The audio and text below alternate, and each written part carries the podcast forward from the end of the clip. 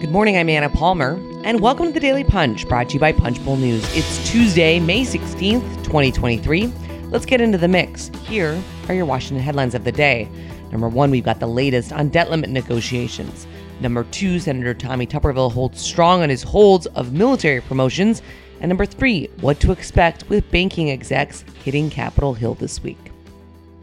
All right, let's get into it as all eyes continue to be on what is happening as related to the debt limit negotiations. President Joe Biden and Vice President Kamala Harris will meet with the Big Four at 3 p.m. in the White House, a critical session, with just two weeks left before an unprecedented and potentially catastrophic debt default by the U.S. government. This meeting comes after a week of talks involving top aides and White House officials. While both sides say the staff level discussions have been productive, they only serve to reinforce the main problem in the stalemate so far. The principals, neither side, have given any ground. For the record, this could be a relatively straightforward agreement. We've been talking about this for weeks on about the contours, what it could look like. Most lawmakers and aides tend to understand that any bipartisan deal will include budget caps, permitting reform, and rescinding tens of billions of dollars in unspent COVID money.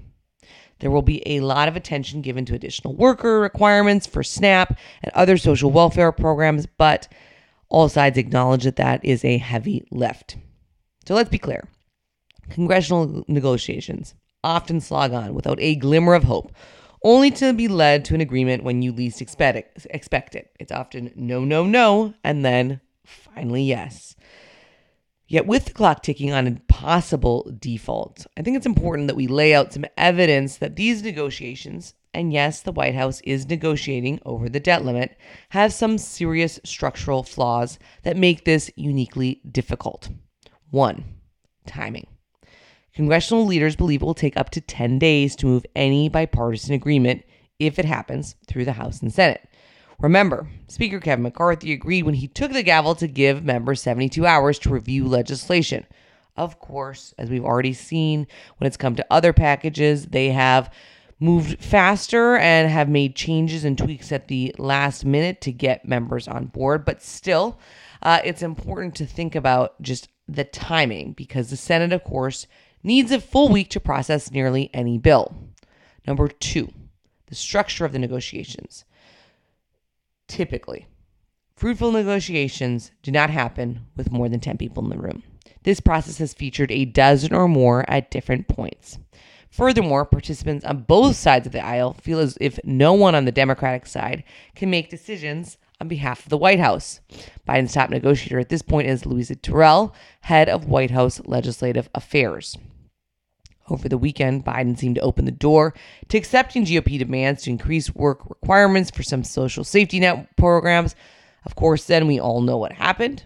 House Democrats freaked out. House Minority Leader Hakeem Jeffries' team forcefully pushed back during various internal meetings Monday on Capitol Hill, and now Biden has tweeted that he wouldn't accept new work requirements for SNAP, quickly shutting down a potential avenue for compromise.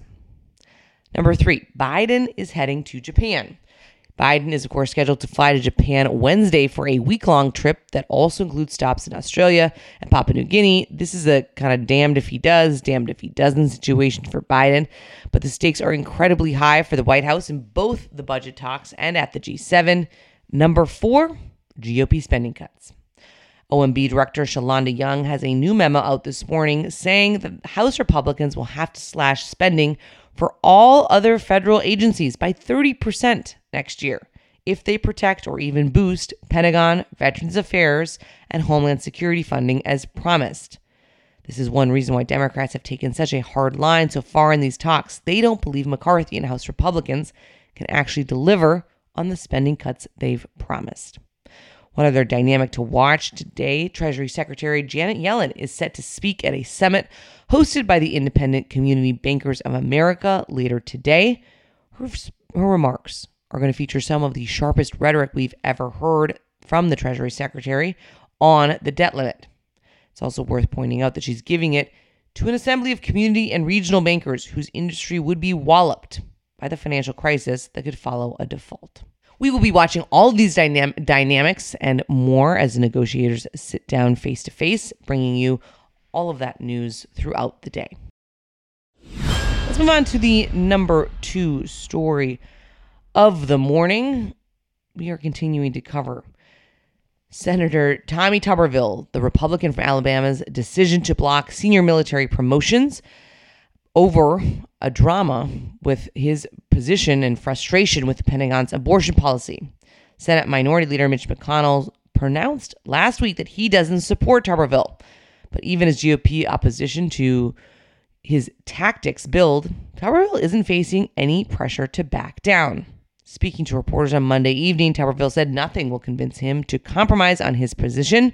He warned that he'll lift his holds on high level military promotions only when the Defense Department rescinds its abortion policy or the Senate votes to codify it. Tuberville wouldn't even accept a handshake agreement with the Biden administration to have Congress address the matter as part of the defense authorization bill later this year.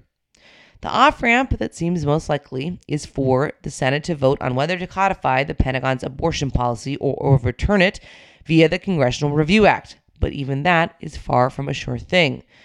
We've got some news. Senator Jeanne Shaheen, the Democrat from New Hampshire, and a big group of Senate Democrats introduced a bill to make permanent a policy that effectively expands abortion access for U.S. service members.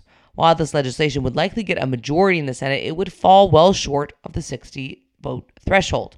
Tuberville's office has asked the GAO if the Defense Department's abortion policy could be subject to a CRA vote. The impasse has frustrated senators from both parties, especially with Tuberville. It has meant more than 200 military promotions, usually confirmed unanimously, including high level posts at NATO and in the Indo Pacific, are being left in limbo. We will be watching that very closely in the days and weeks to come. All right, let's move on to the number three story of the morning. What to watch in today's wall to wall bank hearings. Capitol Hill's major financial committees are competing for your attention today with some hefty hearings in both chambers. Here's the top line guide. The Senate Banking Committee and House Financial Services Committee will be holding hearings at 10 a.m.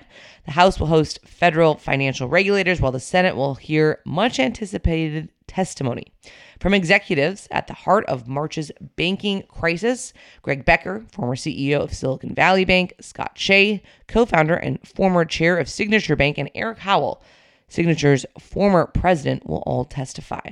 Then the committee will swap dance partners. Bank executives testify in the House on Wednesday, and financial regulators show up in the Senate on Thursday. These aren't the first hearings Congress has held on the bank failures, but this is the first time lawmakers will come armed with details from roughly 200 cumulative pages of reports released by the regulators last month. These reports look at possible supervisory failures from the spring and floated fixes to for Congress to consider. Senate's bank executive hearing will be buzzy today. Lawmakers have been trying to get the executives at Silicon Valley Bank and Signature Bank to testify for months now, ever since the large regional banks were closed by regulators in mid March. And our very own Brendan Pedersen reports that we expect Democrats to zero in on the bank's glaring risk management failures and whether regulators should have more freedom to claw back executive pay. Thank you so much for listening. That's all we got this morning. Just a reminder that I am going to be interviewing, along with our financial services reporter, Brendan Pedersen, Representative Nancy Mace, the Republican from South Carolina, tomorrow at 9 a.m. You can RSVP at our event hub at punchbowl.news. Jake is also going to be speaking with industry leaders uh, in the energy industry in a new format, The Briefing, a conversation on permitting reform. This is going to happen on May 31st at 9 a.m. Uh, would love for you to join us for that as well. Thank you so much for listening. We appreciate it. If you like the Daily Punch, please share about it on social media. It's the best way for folks to find out about us. If you don't already, please subscribe to our free morning newsletter at punchbowl.news. Have a great day and stay safe.